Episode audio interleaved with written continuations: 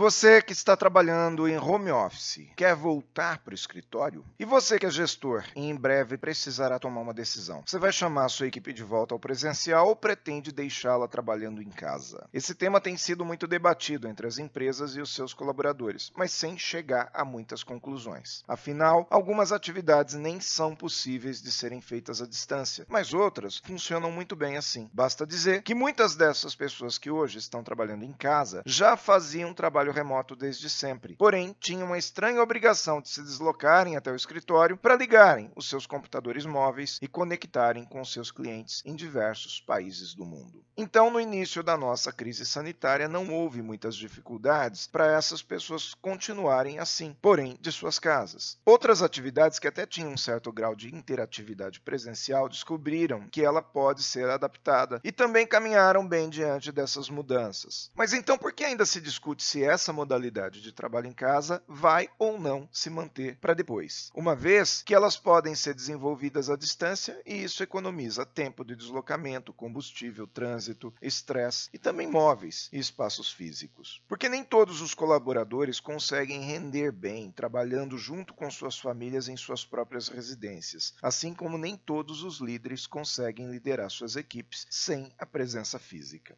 No segundo caso, o das lideranças, cabe a cada gestor evoluir. Afinal, o líder precisa ser 5.0, aquele que consegue sair da caixinha e criar uma nova maneira de envolver seu time. Agora, a situação dos colaboradores que não conseguem se concentrar em suas casas precisa realmente ser melhor avaliada e compreendida. Afinal, em casa tem cachorro, filho, interfone, barulho do som alto do vizinho e uma série de outros desafios, além de ser um ambiente não muito ergométrico para 8 horas em frente a uma tela. A iluminação pode não ser ideal, a conexão também não, e a distração é muito mais comum. Claro que existe uma tendência ao home, e quem pensa que no futuro pode ter que procurar um novo emprego, precisa também considerar que esse novo emprego pode exigir o home office, e aí não vai ter jeito, vai ter que se adaptar mesmo. Então, para ajudar, vale usar roupas de trabalho em casa, quem sabe até uniforme, afinal isso sinaliza aos seus familiares que naquele momento você está trabalhando. Mas cabe também à empresa ir com calma. Antes de tomar a decisão, que tal consultar a sua equipe?